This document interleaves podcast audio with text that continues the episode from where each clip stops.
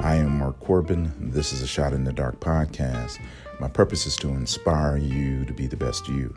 This is podcast number nine. I have a quote from Angela Duckworth that I want to share with you. I'll read it to you now.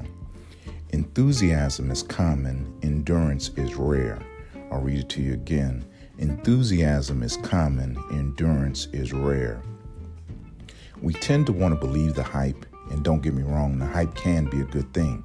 Now, the trick is to develop the discipline to stay the course until the completion of your goal.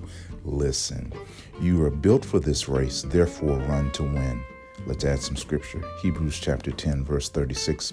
You need to persevere so that when you have done the will of God, you will receive what He has promised. I am Mark Corbin. This is a Shot in the Dark podcast. Run for your life.